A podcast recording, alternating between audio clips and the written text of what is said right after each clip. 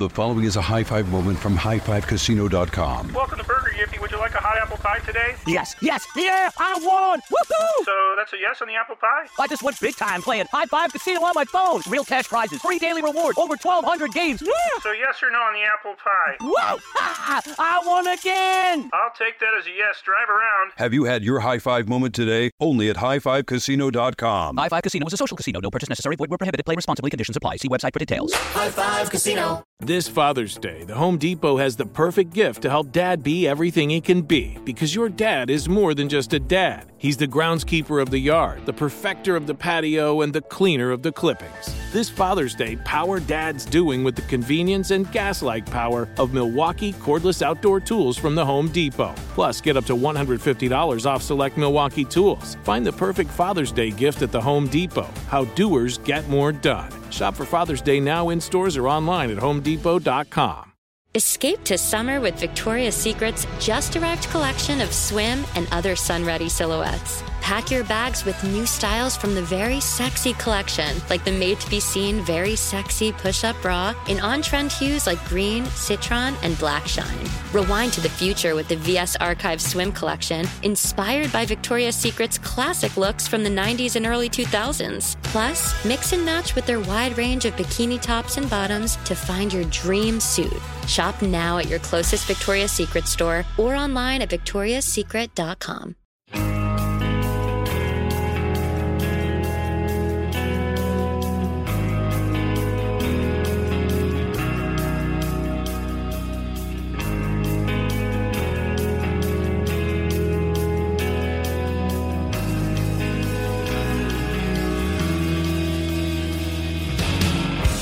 Hello, everyone, and welcome to another episode of 100 Words or Less, the podcast. I am your host, Ray Harkins, sitting here today, new microphone and all. It's exciting. Anyways, we're uh, episode number 49. I know I always make a big deal out of the episodes because I'm like so close to having a full year of episodes. Once I hit 52, it's going to be a big fucking deal. Not really, but I'll be excited. Anyways, our guest this week is John Contino from CXXVI Clothing. Uh, he's also an amazing graphic designer, and uh, once you visit his site, you'll be like, "Oh, I've seen that. Oh, I've seen that too. Holy shit, I've seen that as well." More on him in a minute. Propertyofzach.com. Go visit there. You'll be able to find the latest and most awesome new shit that's out there from new bands, new interviews, interesting perspectives on musical culture, just do it. I love the site. We love our partnership. Boom. A few other items of business to get out of the way. Review the show. Go to iTunes. And I want to mention someone specifically because, like me, living in the United States of America, I'm not able to see if someone from a different country leaves some nice comment on iTunes because you have to switch stores and all this other shit. But uh, I found a program that enables me to see that stuff. And uh, there's a person from the UK his username is Lickety Splat, which is creative, but he just left the nicest thing, and uh, I just really appreciate that. It was basically everything he said was exactly what I want people to get out of the show, which is just you know it, it fills your soul up. I read it and it was like, yes, he gets it. That's fucking awesome. Um, so yeah, go to iTunes, drop some stars on there. It'll take you like two seconds. You don't have to write nice sentences if you don't want to. That's fine. I get it. We're all really busy. I've left like 10 reviews on iTunes my whole life, so I get it. But uh, if you do it, it just makes the show look that much cooler. And ultimately, that's what will help me continue to make the show. As long as it looks cool. Because if it, the second it doesn't look cool, I'm fucking out of here. Not really, but. And then one other little thing I told you, if you've listened to the past few episodes, I've told you that I'll be be rating you. It'll probably only be for one other episode, but there's a website called the avclub.com. Great website. You can visit there, see what's up with it. But they do a weekly column on podcasts. And part of it, they do a little new to us section where basically they highlight a podcast they don't regularly review. And I don't expect to get regularly reviewed on this site because they review like all of the most gigantic, famous podcasts out there but I would love it if we were able to sneak into that. So what I need you, the listener, to do is email them. Podmass at avclub.com. I think, you know, 10, 12 of you do this, it will be awesome because they'll start to say, oh, hey, a few people have been hitting us up about this show. So please do that. I will really appreciate it because for whatever reason, I'm fixated on that currently. So yeah, that's it. John Contino. He, I didn't know him at, at all. This conversation was the first conversation I've ever had with him. I've only interacted with him by viewing his website, looking at his design work, and being like, man, it's fucking awesome. Uh, I got first tipped to him by a gentleman named Buske. He used to play bass in a band called Terror, and I've always loved his artwork.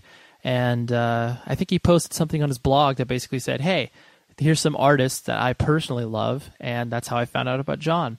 And uh, I had no idea that he was really sort of a independent music slash hardcore kid. And then you'll come to hear in our conversation where we just, oh, it's totally late 90s metalcore talk. And I apologize for those of you who give don't give two shits about that. That's totally fine. But the lessons that he does lay out in this show are great. Basically anybody that works in a creative field, you will totally love what John has to say, the advice he has to give, and it's just really cool because you can do it on your own. Fuck what anybody else says, you can do it on your own. Pick it up, learn it. If there's something that you're curious about, figure it out yourself. That's how anybody who you know that's involved in the DIY independent culture. That's what you do. You're like, oh, I want to learn about this, so I'm just going to do it. I'm going to suck at it for a long time, but then all of a sudden I'll get it, and I'll be somewhat proficient, or maybe even awesome at it. Um, so yeah, we talk about hustle and how much work that actually takes to learn shit. Uh, like I said, a lot of late '90s metalcore talk, and then growing up with responsibility, just kind of having adulthood thrust upon you for various reasons. And also, a big congratulations to him because he just had a kid like weeks ago. We did this interview, uh, and you'll probably, I think that we mentioned it at some point, where uh, we talk about you know having a kid. He's like now a father, and like a baby's like maybe a month old. So congratulations to John. Here's my conversation with him, and enjoy.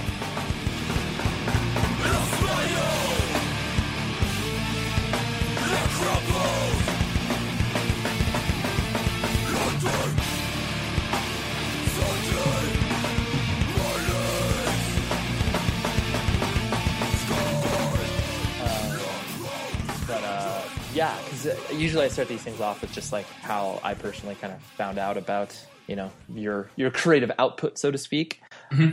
Was uh, I don't know if you know uh, that that dude uh, Buske. Let's see. He, I don't think you do. Um, he's just trying to think. He used to play in Terror. He was the bassist in Terror. Oh yeah, okay, sure. sure. Yeah, yeah. Like he, so he's a fellow designer, and I think he works at that merch company Bravado or something in Oh, York. holy shit! I follow that guy on like Instagram or, or or Tumblr or something, and I couldn't place where I knew him from, but he was like all his posts and stuff reference all these old hardcore bands that I knew from when I was younger. You know? Yeah. No, for sure. And like he, I can't remember because I I used to work at the at Century Media, the label that Terror was on for a bit. Yeah, sure, sure. So I got to know him pretty well and was like always loved his art or whatever. Anyway, so he did a post one day. I was like, oh, here's artists that I'm like super into currently. Um, and he posted you, and then I just I it's one of those things. I love when I like kind of open a door and I'm like, holy shit, there's this amazing world I wasn't aware of before. Yeah, and so and then it was even funnier where obviously i know you are a user of the music streaming service rdio Mhm. and it was super random because then i was just like rifling through playlists like this was months ago i subscribed to the playlist you put together of like you know late 90s early 2000s like metalcore nice. it was so funny because then like I didn't realize I didn't like I had no connection to you. I was just like, oh, this is a fucking good playlist. And then literally like two days ago, I was like, oh shit, that's John. Like that's John. Anyways, the the moral of my story is the fact that like if you've been involved in like punk or hardcore or whatever, you were like a half a person removed from everybody. Like oh, just absolutely, absolutely. and do you, so like do you find that still to this day where it's just like people you start to work with that do random like freelance jobs or whatever like once you kind of find out you're part of the club it's like oh you were that dude or you were you know going to shows the same time I was it's such a sick thing. I mean, here's an example for you. Um, last night I was just kind of like I was just kind of messing around, like waiting to you know hopefully you know be called upstairs because my wife was going into labor. So I was just just totally killing time, you know. Right. So I opened up a SoundCloud account and just started uploading all these demos from like back in the day. And uh, one of the bands was called Maybe Tomorrow that used to play. They were from like Eastern Long Island. Uh-huh. And when I did uh, my my Apple event in Soho uh, a couple of weeks ago, the guy who runs all the Apple event, um, all the Apple events in that store, was like the singer or the guitarist of that band. Oh. and we just sit, we were just sitting there, and he's like, "Yeah, yeah." He was like, "I was actually one of your band shows when we decided that we were going to make a band," and I was like, "Oh my god, that's so weird." Right. That's it makes me happy though, because obviously it's like, you know, we've all been drawn to this community and like no you know people obviously do a million different things with their lives but it's like you somehow like you always get kind of pulled back in to where it's like oh yeah like you know especially if you're into the creative field it's like Right. You just always find people where it's like oh cool you've been able to make a living doing this and like you still kind of you know go to shows you still kind of care about it and it's, it's right, right. it's totally awesome. So, uh, without without getting too far ahead, so you, I presume, with obviously how uh, your your accent portrays yourself, um, you were you were, you were you were born and raised in the uh, the the the New York Long Island area. Yeah, yeah, yeah, yeah. Every yeah, yeah. I mean, my family's like the typical kind of like um, Italian immigrant kind of story. You know, uh, came over here in the early 1900s, and then kind of spread out from the Lower East Side into Brooklyn and Queens, and Long Island, Staten Island, the Bronx, that whole kind of thing. You know. Right, right. So they did they did they have some amazing uh, immigration stories? Uh, no, you know, my my great grandparents, I, I knew them, Uh-huh. but um, they, I was too young to really kind of soak up any of that stuff. Yeah, yeah, yeah. So I, I kind of miss it. All the stories that I get now from like my grandfather, from like uh, all, all this, my grandfather, my uncles and stuff. All the stuff they used to do like back in the day, like you know, old Brooklyn and like the 30s and the 40s, and stealing potatoes and and like uh, you know, lighting fires on the street. you know, all that kind of stuff. I know it's so and it's so funny when like you hear those things and it's like obviously you see them portrayed in movies and like we have a sense of it, but it's like that's so fucking insane.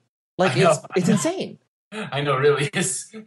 because it's like I look at like you know I look at the the type of lives that you know most of us live and it's just like it, it scares me to one point because it's like I mean I'm speaking for me personally it's like you know I don't know I'm not a I'm not a crafty or a handy guy like I don't know how to fix shit like that's just yeah, me yeah. and so right. I, I worry where I'm just like, oh man, like, is our whole culture missing something now? Because like, yeah, I know how to do shit with computers, but like, where does that leave me? I know, I know, it's true. I mean, it's a different world. I mean, my well, my grandfather, my grandfather's a, an interesting case because I mean, he grew up in Brooklyn, Mhm. and you know all the kind of stuff that you would you would imagine, all the kick the can, all the kind of you know like stealing food kind of stuff that you would imagine that kids in the 30s and the 40s would do. Um, but he um, he he he put himself through college and uh, he became an engineer and worked on uh, he he worked with like Bell Laboratories and and all those companies, um, NYNEX and whoever you know. I think that all those companies kind of eventually turned into Verizon, but hmm he he worked on the development. I think of uh, Unix. I Oh think. shit! Yeah, so that was like all that stuff that they started doing then when he worked there. And he worked on like the development of that like way, way, way back when, like maybe in the sixties or so. Wow. Yeah, we're like where computers were, you know, the, the size of like seven rooms. Right, right, exactly, exactly. He would, you know, he would like write code and stuff by hand, you know? That's amazing. Isn't that crazy? I know it's just so it's just awesome to think of that and to be able to be like, all right, well, obviously one day, like you know, our kids are gonna look back and be like, dude, like so fucking outdated what they were doing. It's crazy. yeah. Yeah, I know. um, and so you're uh, you you have brothers and sisters, right? Yeah, I have I got I have two bro two younger brothers. Okay, yeah, and I know I know that. Uh, I mean, you've been very open about you know the, your your brother having Down syndrome and like obviously that he's younger than you. Yeah, he's um he's about like uh probably like 16 months younger than me. You know, Oh, like. I was I was born in the beginning of 83, he was born at the end of 84. Oh, got it. Um, Yeah. And so that, like, I mean, obviously, like you were, uh, you know, you were experiencing a different childhood in regards to the way that you were watching your brother grow up. Like, when did when did that sort of manifest itself? I'm just so interested in it because it's such a uh, obviously such a tough disease, but when a person is able to kind of come out the other side of it, like like your brother, from what I understand, has. Um, Yeah. So like, yeah, when did it manifest itself and you started to notice that like maybe this isn't normal or whatever? Oh man, I, I'll tell you, man, right away because um, when he was born, he had a lot of heart issues. Mhm. Um, so he had open heart surgery like within the first year he was alive. It was a specific type that I don't think had been successfully completed uh, many times, if at all, up until that point. So it was like really experimental too. Wow. Um, but uh, you know, he pulled through, and and uh, we were we always had like a really close bond. You know, because my grandparents would bring me to the hospital, and my parents would be there. You know, and I would stand there while he was. I mean, he was just like white. You know, like no color, no nothing. So it was it was definitely it was it was tough. But uh, um, once he pulled through, then it was just you know I didn't know any better. I was I was only you know barely two years older than him, so right. I just grew up getting used to that, and then it wasn't until maybe I guess late at like late elementary years, like middle school years, when I realized it wasn't kind of the same as everybody else. You know? Yeah, yeah, yeah. The content, like what, are obviously, whatever the context you're raised in, like that's normal until someone else tells you it's not normal. Right. And I mean, like when you see your friends like hanging out after school or going to do this and going to do that, like my parents had to work, uh, both of them full time because you know the hospital bills were crazy. It wasn't, you know, it wasn't an easy thing. So I'd be home, you know, at like ten years old, eleven years old, you know, going straight home to to make sure that I was with him in case anything happened because you know he wasn't able to articulate exactly, you know, if if he was feeling sick or if it was this or that or whatever. So I had to kind of be there and and wait it out. So there's a lot of things that you know I didn't really kind of experience. And I, I would see that as you kind of got into those awkward teen years, you know, when everyone's hanging out and doing this and smoking cigarettes and getting Right. All that stuff, you know. So I, I kind of missed out on that. Yeah. Well, it's that. I mean, it, obviously, it's awesome that you were able to, you know, be there for him. Your parents had to, you know, what were they doing for work? Your parents.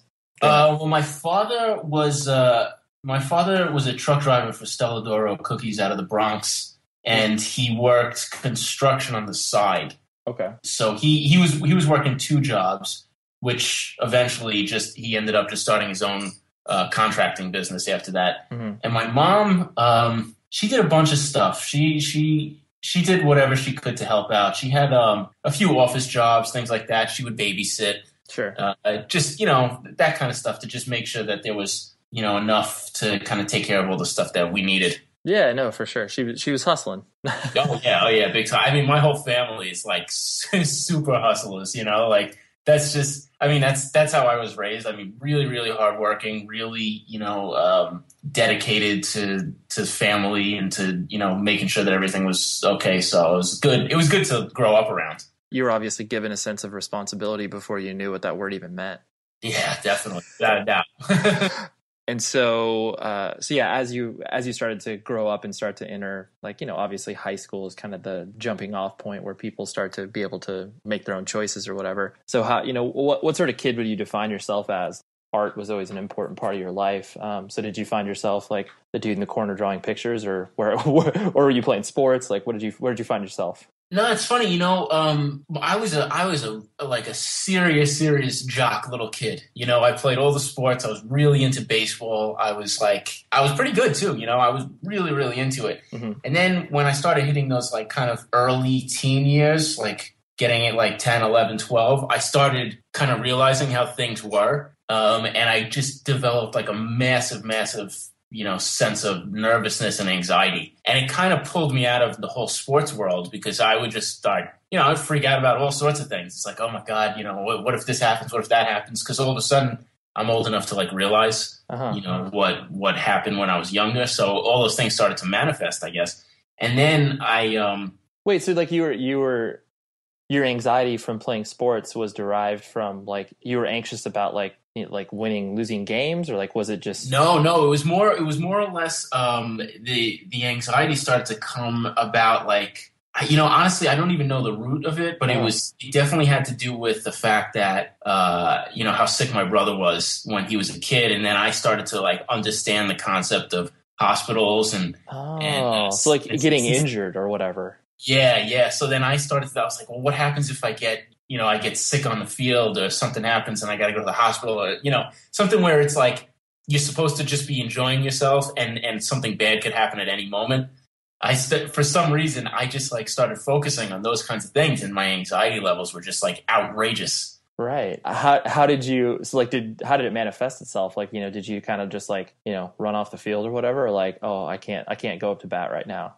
Well, I I stuck it out. I played like my last, you know, I played like my last season, you know, whatever. And then it was really starting to get bad. And then I tried the year after, and I think it was like the first or second practice. I got I had gotten moved up to the uh, age level after me Mhm. because I, I was pretty good when I was a kid. So they moved me up, and then I started, you know, all the pressure and everything. I started getting really anxious about it. So within the first couple of practices, I just I didn't know how to deal with it. So I uh, I stopped then Uh, and was kind of like trying to figure out what to do with myself because that was you know I, I had drawn all my life, but that wasn't really what I identified my, myself with when I was a kid. Mhm. I was more like you know I was like shortstop. You know that's what I was when I was a kid. So yeah, obviously I can you can see exactly where it comes from. It's like you had to be responsible at an early age. So therefore you were completely cognizant of like, dude, like I could get like hit in the head of a baseball or something like and I wouldn't be able to, you know, not only would I be screwed, but my brother would be screwed, my family would be screwed. Like Yeah, exactly. I mean, there's all sorts of little things. I mean, there was, I mean, you know, I saw kids get hit in the head. I got hit in the mouth a bunch of times. You know, like all sorts of stupid. that I mean, yeah. someone like hit me in the head with a bat once. It wasn't like a hard hit, but it was hard enough to be like, oh man, if that was harder, I could have been in serious trouble. Yeah. So like, there's, I mean, all sorts of weird stuff that happens. I see, you know, like you see like kids slide and they break their leg or something, you know, because Yeah. it happens. Totally, But- totally. But yeah, because you didn't, you weren't afforded the fact that you couldn't, or you had to care about that. You couldn't just be like a kid, but whatever, dude. This show is sponsored by BetterHelp. We're sitting here. It's like June, and you're like, where has the time gone? And everybody's like, oh my gosh, I have no idea. I got to like accomplish all these other things. Take a moment. Focus on the things that obviously, for one, matter to you, but for two, look back. Be like, what have I done well? What have I done not so well? And maybe I can, you know, ask some friends and family for some help. But where I have always gone to in regards to figuring out what I can do better, therapy. Therapy is an incredible tool at your arsenal that you can dip into. I've done it for my marriage. I've done it for myself personally. And I'm a huge advocate for what therapy can do for you because it is a third party that's able to look at what you can do to improve your life and be a person to help you along in your journey. And so I think if you were thinking of starting therapy, give BetterHelp a try. It's entirely online. It's designed to be convenient, flexible, and entirely suited to your schedule. All you do is fill out a brief questionnaire, you get matched with licensed therapist, and then boom, you're done. It's great. And then if you're not vibing with the therapist, you can switch it at no additional cost. So take a moment, reflect on the things you've done, reflect on the things you want to do, and visit betterhelp.com slash ray today to get 10% off of your first month. That's betterhelp, H-E-L-P dot com slash ray. The following is a high five moment from highfivecasino.com. Welcome to Burger Yippee. Would you like a hot apple pie today? Yes, yes, yeah, I won! Woohoo! So that's a yes on the apple pie? I just went big time playing High Five Casino on my phone. Real cash prizes, free daily rewards, over 1,200 games. Yeah! So yes or no on the apple pie? Whoa! Ha! I won again! I'll take that as a yes. Drive around. Have you had your high five moment today? Only at highfivecasino.com. High Five Casino is a social casino. No purchase necessary. Void where prohibited. Play responsibly. Conditions apply. See website for details. This is it. Your moment. This is your time to make your comeback with Purdue Global. When you come back with a Purdue Global degree, you create opportunity for yourself, your family, and your future. It's a degree you can be proud of, a degree that employers will trust and respect. Purdue Global offers working adults like you over 175 flexible degree programs to meet your specific career goals. These include associate, bachelor's, master's, and doctoral degrees and certificates. Purdue Global degree programs range from nursing to business to communication and more. Whatever your interest, we have the degree that will move you forward. You have the knowledge, you have the experience. Now it's time to get credit for the work you've done and earn the recognition you deserve with Purdue Global, Purdue's online university for working adults. You know you're worth it. We do too. So don't wait another second to get the degree that will take your career to the next level. Start your comeback today at purdueglobal.edu. Yeah, yeah, yeah, exactly. Because it was like I like you know like when you're a kid and you're just like jumping off trees and climbing shit. You you think like you know whatever happens, I'll be fine. Yeah. But I had witnessed you know what happens if if you're not fine, and it's it was scary. Yeah, no, well, that's yeah, that's I can completely attach those two things and completely understand where you're coming from. so then, as you tr- started to transition into high school, um, you Well, were- it was even before that. When I when I was in middle school is when I started to kind of get a little bit more introverted because I was always very outgoing. Mhm. So I started trying to figure out new things to get interested in and new ways to kind of deal with it because I started getting like social anxiety from it and all sorts of annoying stuff. So um, then I kind of went back to art and started drawing more and getting more into music. And then that's when I started kind of learning more about hardcore and metal and stuff like that from, you know, f- friends and friends' older brothers who were in bands. Mhm. And by the time high school rolled around, I was already pretty, pretty deep into like just hardcore in general right, playing in bands and going to shows all over the place. And then, you know, and then once I started getting into that, then it was like it was the same thing as playing a game, you know, because then you're you're in front of a bunch of people, you know, you're you're in the spotlight. So then I started getting those feelings again, but except except this time I kind of figured out how to deal with them a little bit and how to kind of cope with them. So it kind of came back around, and then that's when I I kind of started going back to my normal self, except um, now I had more art, I had music, and I had all these, you know, new and different friends and all these different experiences that came from it. interesting. Yeah, so basically through um, through music, you were able to obviously not only find you know a sense of identity, but it was able to kind of push you past the anxiety you were experiencing. Yeah, yeah. I mean, especially when you get up there when you're a kid. I mean, I started playing hardcore shows when I was maybe 14 or 15. I'd get my, my parents would drive me in a station wagon with my drums and my friends, and we'd set up, and everyone else there would be like 18 or in their 20s, or and some of them even in their 30s. Right. You know?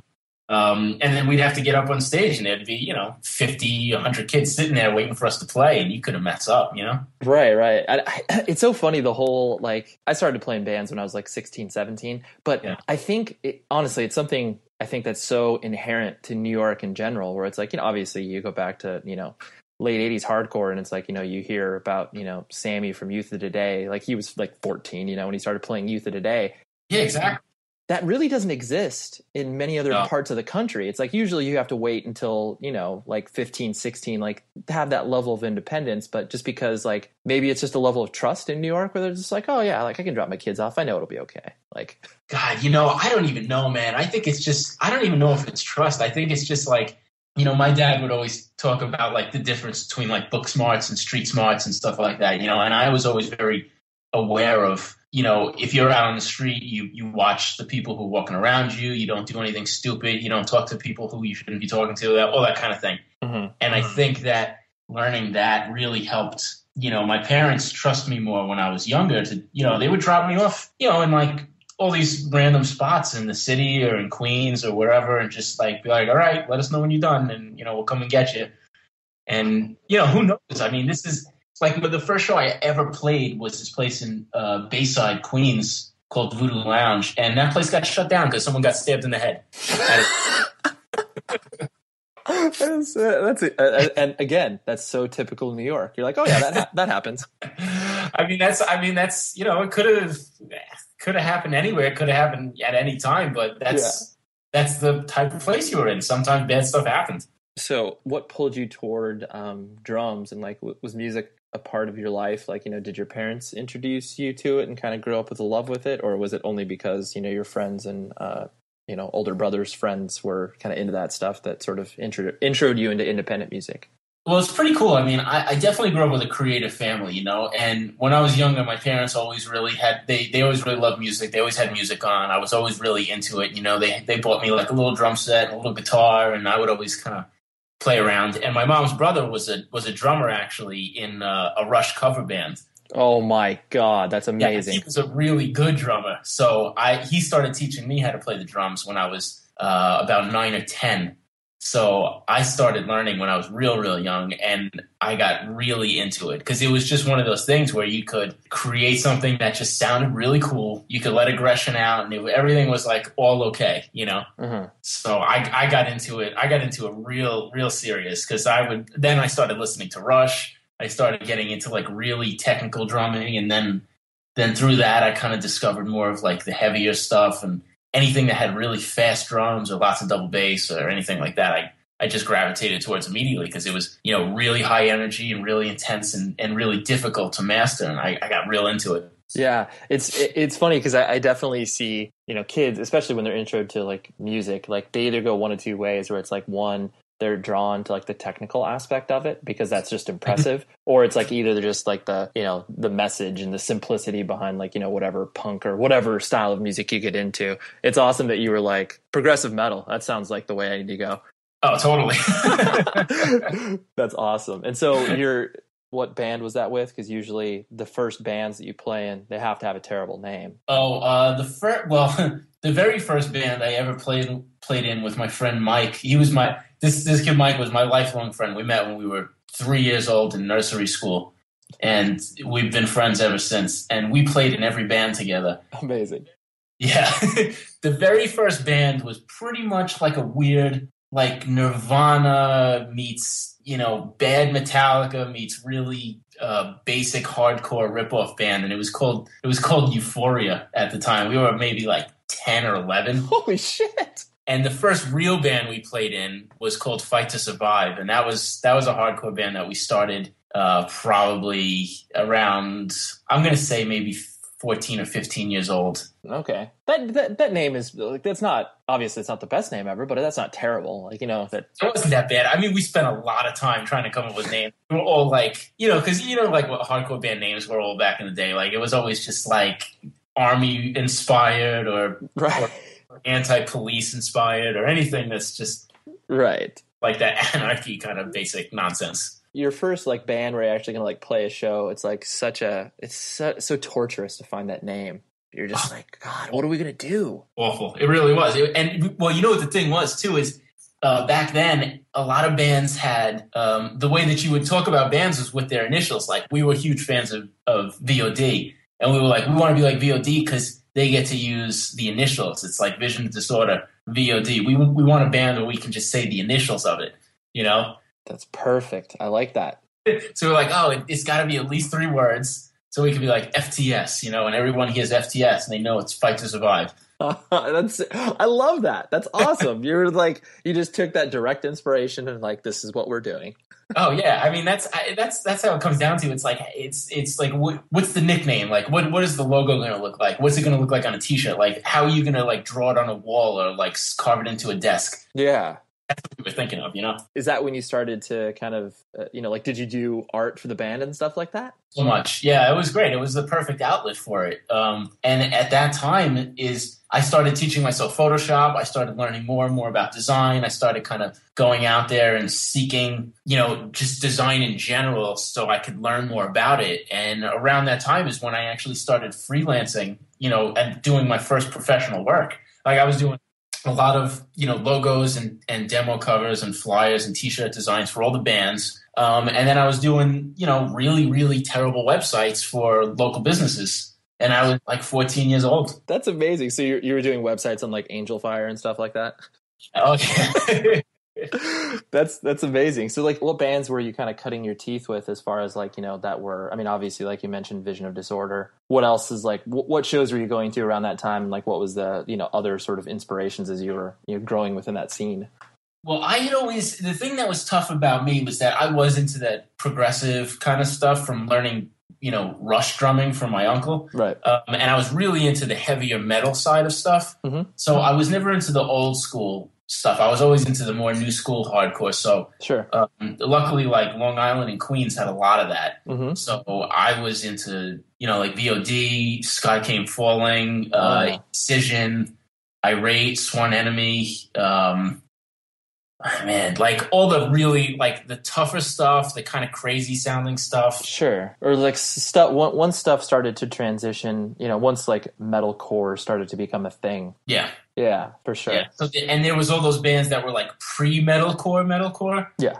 you know, that had like that that metal influence, but but was still hardcore bands, and in between songs would still preach about unity and all that garbage. Yeah, yeah. Obviously, in seeing how you've progressed with your, you know, your art and your career from that perspective, eh, I mean, obviously, you know, you know, you know that designers come from, you know, all walks of life, but like nothing is more, like you said, that nothing is more fertile and easy to kind of like understand how to like create art than like a music scene. And I always get my mind always gets blown when someone like, you know, is a great designer and they've got no connection to any of that. Like any music at all or any scene or any community. It's just like, oh yeah, I like to create art.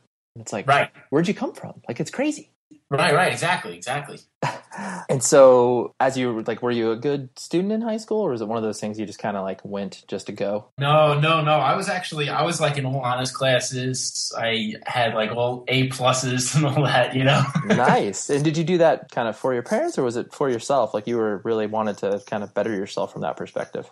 I never studied or anything, man. It was just one of those things that came natural. Yeah, th- those and all those kids look at you and you're just like that fucking John always gets A's on tests. Well, I was like the only kid in like the honors classes that had uh, really big T-shirts and ripped jeans and stuff that said like you know brutal, uncompromising hardcore, you know kind of stuff. All the other kids were kind of a little bit more on the, I guess, the more clean cut side, or you know, there was that there was that little crew that we had that uh, we had going on, and and luckily, like in my high school too, there was a lot of uh, older kids that were in really good hardcore bands too.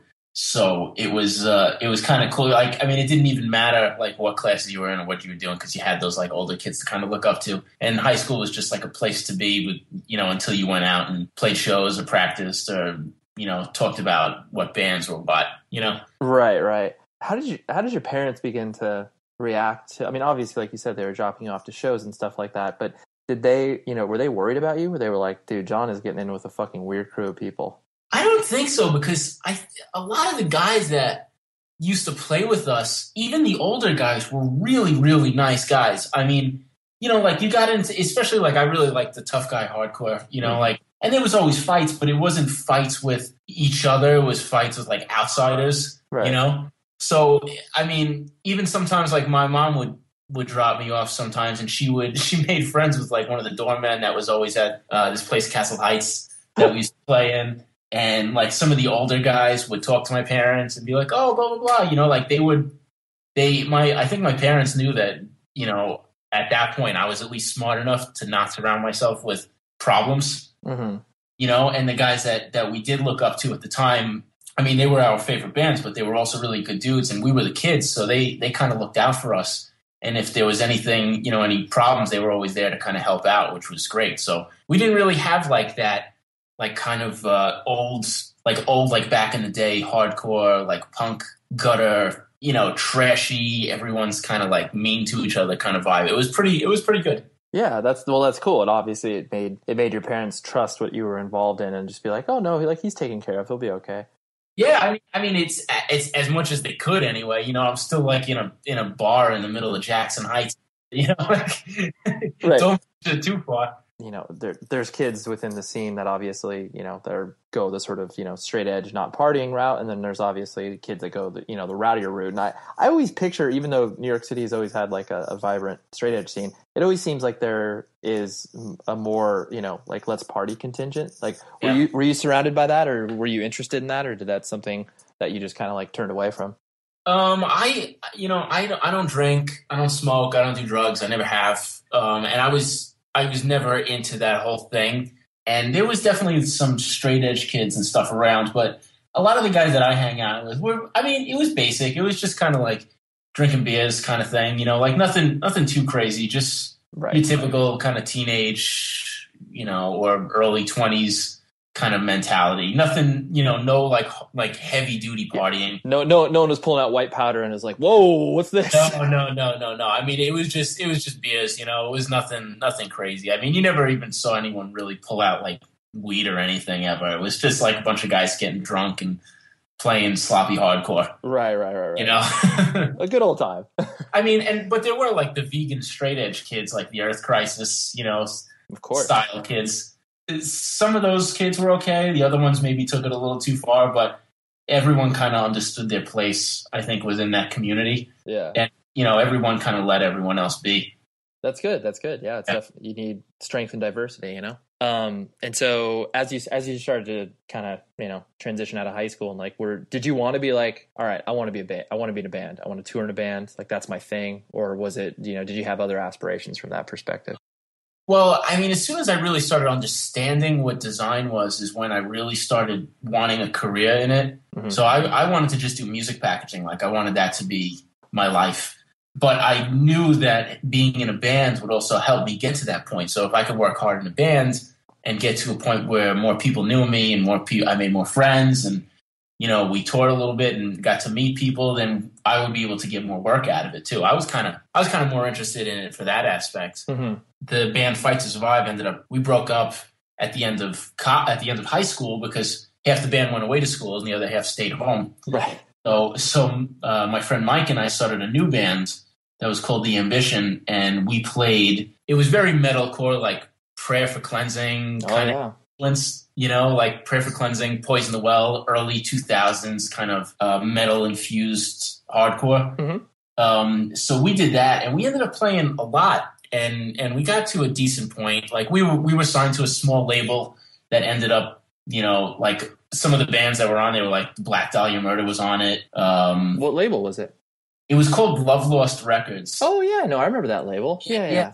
We were on that label for a little while, and we tried to set up a tour with one of the bands um, out of North Carolina uh, called Quell. Mhm. And they were kind of, we were really friendly with them. They were really nice dudes, really kind of like chaotic. Dude, they put out they uh, Quell ended up putting out because my old band was on a label called Goodfellow Records, and Goodfellow put out. Yeah, Yeah, yeah.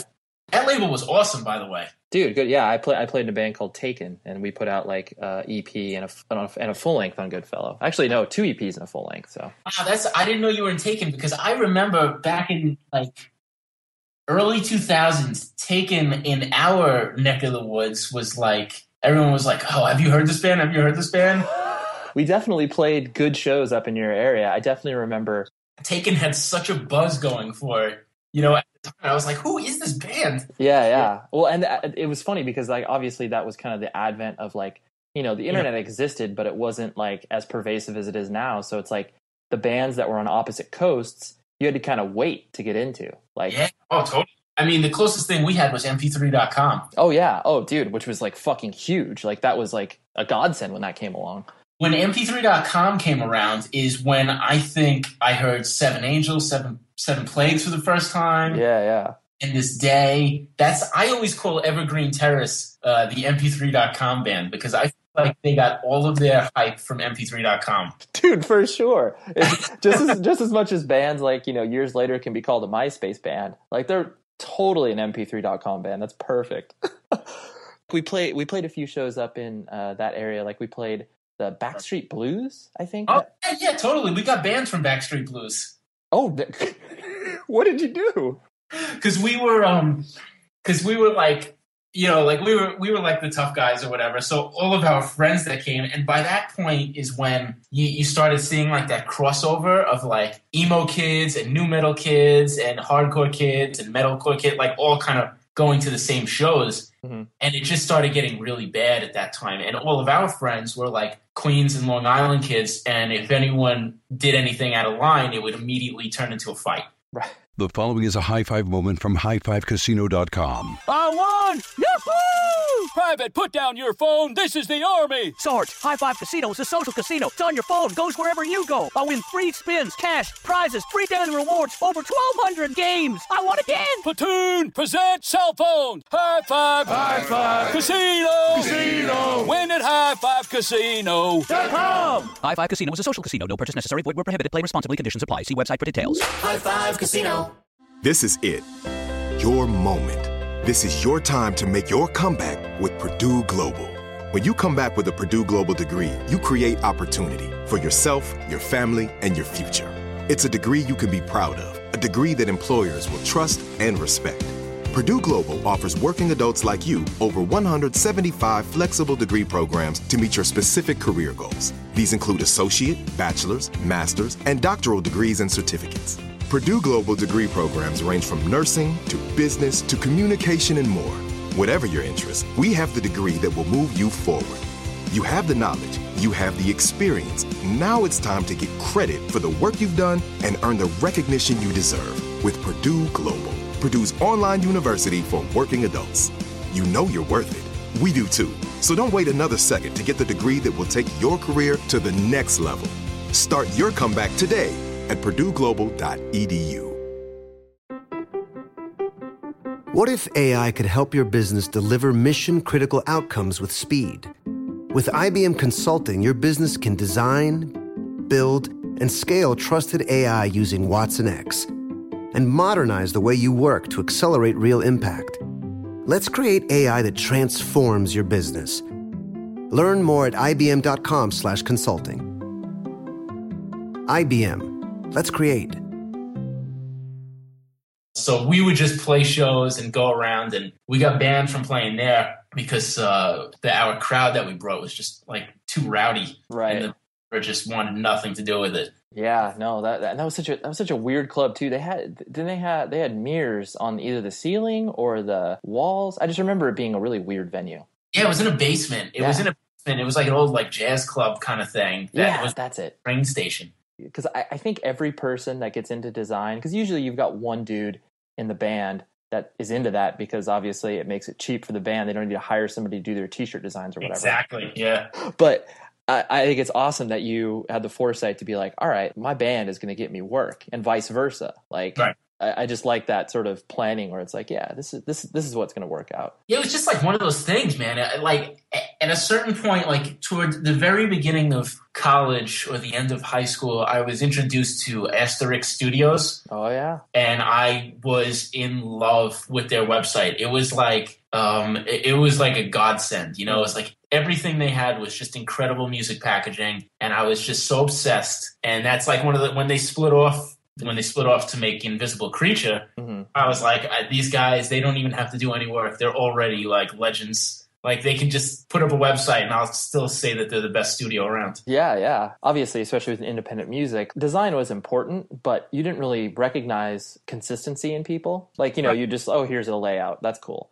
But Right, exactly. they definitely, you know, the the Clark brothers were definitely the first that I recall as well, where it was like you actually paid attention. Well, I think between them and obviously Jake Bannon from Converge, Right, exactly, were- exactly. those were the first dudes where you were just like, oh wow, like they do like their artwork is consistent and consistently good, and Well, like J- Jacob Bannon, I mean, I, I almost feel like he defined a style. You Yeah. know, that whole like like the opposite of December cover, where it was like this collage style and this uh, these different kinds of colors and these different fonts and everything. Like it almost kind of it, it kind of came out of nowhere. I mean, you know, between Jake Bannon, the Clark brothers, and like Derek Hess. no, that's true, that's true, Derek Hess. So, yeah, I was sold, man. I was like, this is what I need to be doing. Yeah, and that's that's awesome that you you're able to attach yourself to something and be like, I see I see where they're at. I want to achieve that in some small fashion. Right, exactly, exactly. You didn't go to college, or you were um, just kind of trying to do the band and freelance stuff. Yeah, no, I did. I went to college and I worked and I did the band and I freelanced. So I was like, I mean, that's that's how I've always been. You know, I just do a million things at once. I can't. I need to. I need to be active twenty four hours a day. You know. But when I went to college, I went to I went to a local school. Like I didn't I didn't want to I didn't want to leave home because I liked where I was. And that's kind of like a curse of like a lot of Long Island kids is that they never leave. So I didn't really want to leave at the time, even though I, there was like cool stuff out there for me to do. I I just I was you know I was kind of a homebody. I liked I had all my places, all my spots, all the you know I knew everybody and I was comfortable. So I went to I went to a local college and um, they uh, I, I made really good friends with all the art department. I, I you know I majored in graphic design and stuff, but I had been doing it for so long that my teachers kind of let me kind of do my own thing. I would freelance and get graded on it instead of doing the school projects, you know, because I didn't. I was already past a lot of that stuff, so it was kind of um, it was kind of a cool experience. I got to talk to my teachers more about business and production as opposed to learning the basics. So they would they it was great because they would they would kind of treat me more like I was past that stage of foundation learning. I, I got I got such a different education than most of the other kids that were there because I had already known, you know, like what going into pre-production was like. I had already known what billing was like, and I had already known what like dealing with clients was like. So I was able to talk to them more about that kind of stuff. That's that's amazing. That I hearing what you did and what you went through, like it just gets me so stoked because like I, you know, I mean I know that you do speaking engagements to kids and stuff like that, and I think like the most valuable lesson that can be passed on to kids in high school or even you know in junior high is like you don't need to wait for your quote unquote life to begin. Like you can do shit now. Like get Right. into get into it now. There's nothing Right, holding right. you back. Exactly. I totally agree. I mean, I couldn't. I just couldn't wait. You know, I wanted to do it, I wanted to do it when I wanted to do it. So I just started. Mm-hmm. And the, the great thing about the computer was is that there was more instant gratification with that. You know, Yeah. like so you could type out a font, you could make a shape and fill the color. You didn't have to sit there and paint the color in. You didn't have to sit there and you know that's that's kind of where once I learned about that, you know, I really started to uh, appreciate what could be done with it. You know, because one of the things that I always hated about art when I was a kid was how long a lot of it took. Like I had a vision, I wanted the vision to happen, but then after you know halfway through, you know, a couple hours deep, I just got sick of it. I was like, I'm sick of coloring in these shapes. I'm sick of doing this, doing that, and you know, I'm sick of sharpening the colored pencils and doing it. Right. You know, I just got tired of it. And then when I learned about how how easy the computer could make it in terms of you know time, I was I was all over it. Yeah, yeah. That's so that's so awesome. You're like, yo, I don't have the fucking patience for this. I need to get this spilled out on paper immediately. Obviously, I mean, as you well know, since you freelance for so long, like freelancing sucks. Like, Yeah, totally. as, as your main source of, I mean, there's nothing wrong, like you were saying, with like, you know, you- you're a hustler and you've no problem doing that, but it's like comes into the consideration where it's just like, all right, like once you have a relationship and like, you know, Right. h- how long, how long have you been married? Uh, about three and a half years now. Okay, yeah, and like once that obviously starts to enter the picture of like, oh man, like I'm I'm responsible for someone besides like the food Yeah. that's on my plate. Yeah, that's true. You know, how how did you kind of wrestle in your own mind the past, where it's like, or the path of, all right, I maybe should try to get a you know whatever full time design gig because I, I know you had one for for a while.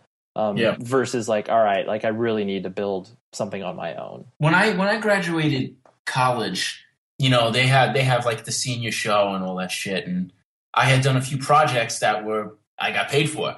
You know, I did I did a great I you know I did some great album work, I did some poster work, and I I hung them up. And there was a local studio that came by, and they said, you know, we want you to work on some T-shirt designs for us. Come by the studio, whatever. I was like, okay, cool. So I I put on my suit and I bring my portfolio and I walk in there thinking, you know, I don't know what a design studio is like. So I walk in there thinking it's like a business meeting. And it's just a couple of guys in like shorts and a t shirt uh, in a room, and they're doing websites and doing all this stuff. And their work was actually pretty terrible. And I remember looking at them and saying, you know, my work is a million times better than this. How come I'm not doing this? I could have their work, I could be making more money than them. I walked out of there and decided that I was going to freelance right away. Right. I graduated I graduated college and went straight into freelancing. And then it turns out that I did not have the discipline. I didn't have the resources. I couldn't do it. After a couple of months, I threw in the towel and I went and I worked someplace else. Mm-hmm. Then I, I got a call from my friend Matt. He actually we started CXXVI together. Mm-hmm. But he, called me. He said, "Hey, the place I'm working at is uh, hiring. You should you should come in and take this job." So I was like, "Okay." so I went in there and I interviewed and I took the job. And the way that that environment was set up, it was like it was a bunch of young guys, and the majority of the business was a print brokering business. But we also did design on the side. And the way it worked was that since we were doing print brokering and design, all the design had to be done faster than you could imagine. Like you, it had to be good and it had to be fast. Mhm. So I learned. I thought I was fast before then, but I had to learn speed and you know um, discipline and and just kind of like how to get ideas out of my head as quickly as possible. And uh, Matt and I to this day still call that place Design Boot Camp. That's awesome. It trained us to get shit done fast and well. So after that, I was, you know, I, I had learned a lot about business. You know, I become really friendly with the owner, and we we had a lot of talks about it. And uh, you know, I went out and I started my own studio, and then and then soon after, Matt came in and he and and he worked with me. We st- we did the studio for a while, and then we started the clothing company for a while, and the clothing company afforded me the chance to kind of do the work that I wanted to do. Um, and then once I started getting some recognition for the designs that I was doing for CXXVI, um, I started getting more freelance jobs, and I started getting you know attention from the type of clients I had always wanted attention from. Mm-hmm. My wife and I had just gotten married at that point, and we were broke. Like I mean, as broke as you could be. And um, I, I, I asked her, I was like, "Can I take a couple thousand dollars out of our wedding present, you know, fund?" and buy a new computer and and try this freelancing thing again full time. And I was I was really nervous because that was like a big thing to ask of her. She was like, "Yeah, go for it." And I was like, "I promise I'll pay it back." She's like, "Just do what you have to do." So she was really supportive of it, which was great. And uh, I went out. I I bought an iMac and I sat down and I started messing around. And uh, it's ever since then I've been I've been going at it full time. And now um, now the clothing company is licensed and it's you know it's it's not a headache for me anymore. I design and I creative direct, but you know I don't have to worry about production and sales and all that. And I just freelance full full time now.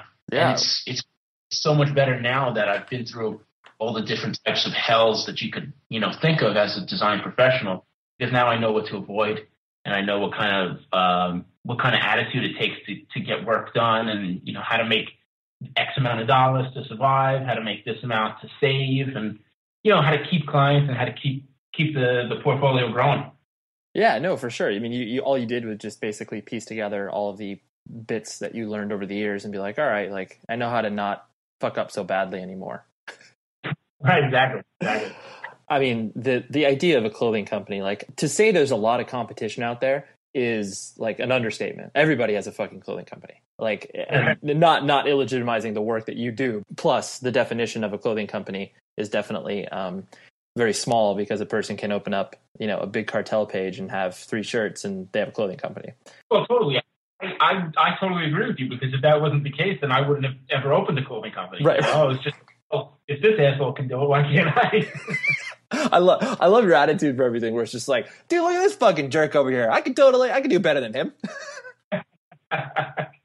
yeah, one of those things always I, I battle. You know, like when you're younger, you think you're invincible and you think you're so great at everything, and and then and then you know you get a dose of reality and you come back to earth, and it's just one of those things that's like a constant roller coaster. It's like, well, at this point in my life, I'm so much better than this guy. I should be better than him. And then you know you get to a certain point, and then you are better than that person, and someone else comes along and knocks you right back down, and, and you go, oh wow, I'm you know I'm not that good. I really need to keep working. You know. yeah, no, for sure. It's like that. It, it's good that obviously the barrier to entry is low in regards to that, but you know, you want to make sure that the stuff you're putting out there isn't just like super regurgitated. Which like I, that's what I think is cool about the design aesthetic that you put forward, where it um it, it's interesting because it's like it's so it can be applied to anything. Like you know, you obviously yeah. have worked for you know r- very large corporate clients. Um, and then obviously all the way down to you know like doing a po- doing a show poster for Thrice, you know. Um, it's just cool that you're able to kind of apply that aesthetic and still like retain who you are because like that's always the balance of like art yeah. and, art and commerce where it's like right and like you know Right. ha- have you have you been like let me put it this way. Have you been approached by like you know certain companies where they've wanted you to do a certain thing and it's kind of like oh this makes me feel uncomfortable but I'll still do it because I can get my voice across or is that is that a thought process that you're going through? There's a few things that you know you especially working with bigger corporate jobs there's a few things that'll come across and you'll have to think about whether or not you want to um, follow through with it you know there's there's the one where someone will ask you to do something that's not necessarily your voice. There's the one where someone will kind of do something for something you necessarily don't agree with. Where do i want to draw the line? Mm-hmm. you know like i've had like i don't drink you know but ton, like half of my clients are all alcohol related. That kind of thing it's just like well i have the ability to do something cool.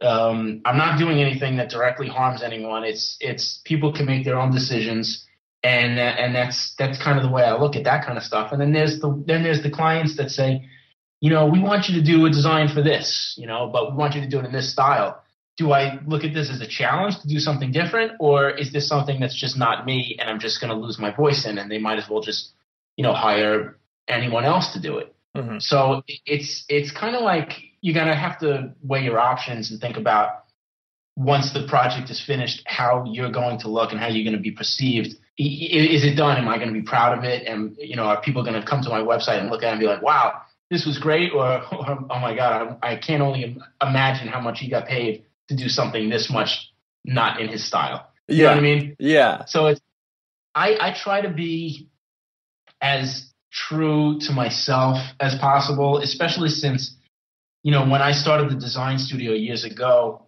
I really tried to do everything. You know, I tried to make everybody happy. I tried to do any style that anyone wanted. And it turns out, I mean, no one no one wants someone who can do everything in that in that sense. You know, people come to you because you do one thing and do one thing well.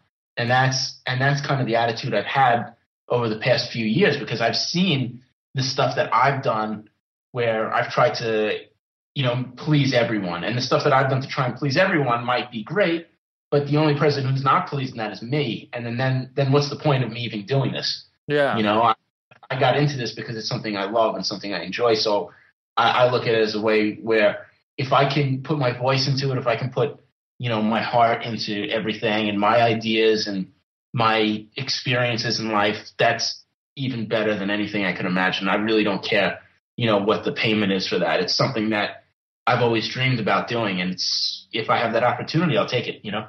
Yeah, no, I, I like that attitude. When when people are creating authentic art, I really do think it's a trend within pop culture where people, you know, are, are looking for honesty. Like even if you're, you know, a gigantic corporation, they're trying to become more transparent or be cool. Or I mean, obviously corporations have always tried to become cool, but yeah, the idea of authenticity and how like people crave it at this point, and so doing stuff that you know might be not typical is what people might be drawn to. And it's like, yeah, if people are approaching you in the first place, you have to assume that they, for one, have an understanding of your aesthetic, and Right. uh, for two, like that you you know you would be able to come at it from your place as opposed to like, oh hey, can you design something like Shepard Fairey?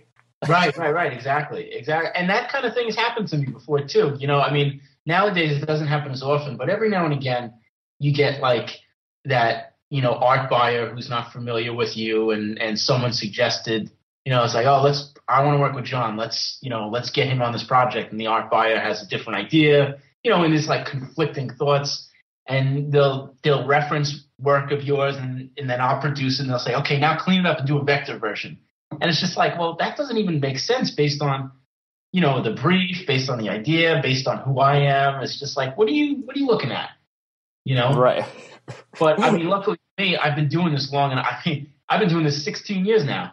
You know, like I've been doing this long enough where I can just say, you know, that's that's not me. I'm sorry. You know, I can recommend some people that can do that. Great for you, but that's not me, and I, I I'm not interested in it. You know.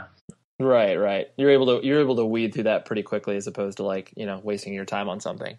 Exactly. I mean, I've been through enough good clients, enough bad clients to know when something is going to go the way of making me miserable, you know? And I'm just, I just try to avoid that as much as possible. Maybe it's just because I've been surrounded by people that, you know, do create art because I myself don't, you know, I'm not talented from that perspective. But like I always get so frustrated in hearing people give feedback to artists. It- It's it's the fucking worst. Like for me, it's always like when I look at something, it's either black or white. I either like it or I don't. Right. I'm not like, oh, maybe if that's gray, it would look better. It's like Right, I'm, not right, the, I'm not the fucking professional. They put that there for a reason. But like, right, exactly. yeah, hearing people nitpick shit, just like, I mean, you know, obviously if it drives me crazy, I'm sure you're just like, I can't even wrap my head around this feedback that you're giving me. Oh yeah, it's brutal. It's just like, where are you coming from with this? What's the idea? You know, and that and that's also kind of where you draw the line of what type of person or what type of businessman you're going to be. You know, are you going to tell this person to go fuck themselves and, and get lost and don't ever talk to me again, or you're you going to be like, you know, try to help them understand it, and if not, let them down gently. You know, like where that you kind of kind of learn who you are in in a business sense in those types of situations. You know, because when things are good, you just you take the praise and you take the, the checks and you're you're happy, you know. But Right. when they're not good, then you kind of really see, you know, what type of person you are. Yeah, dude, I, I think that's a it's such an important point. You you learn obviously so much more from either your failures, your trials. You learn so much more from that than obviously like, it's easy to be quote unquote successful. It's easy to do stuff that comes easy to you. Like Right, right, exactly, exactly. Well, Jon, I really appreciate you hanging out, and yeah, obviously we uh, we covered a lot of ground. I appreciate you laying it all out there, man. So there you go. That's Jon Contino. I just love the fact that I never have spoken to this dude before. I hit him up online. He's like, "Yeah, let's do an interview." And then him and I are just like bros now. Music, so amazing. Just pulls people together. You have that common thread to pull on, and then once you have, it's like, oh, great. We probably did a lot of the same stuff. We lived nowhere near each other, and yeah, it was just amazing. So Check out Jon's work. Uh, just Google Jon Contino and you'll be able to find his website.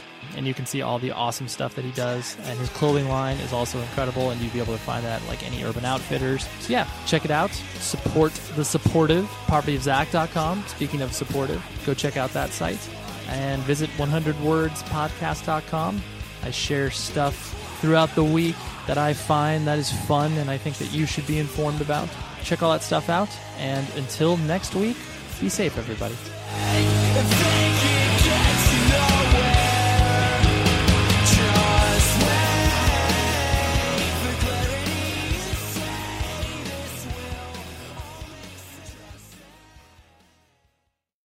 The show is sponsored by BetterHelp. Trust me in saying that no matter who you are, mental health challenges can affect you, and how you manage them can make all of the difference. That's why everyone should have access to mental health support that meets them where they are and helps them get through. BetterHelp provides online therapy on your schedule. It's flexible, simple to use, and more affordable than in person therapy.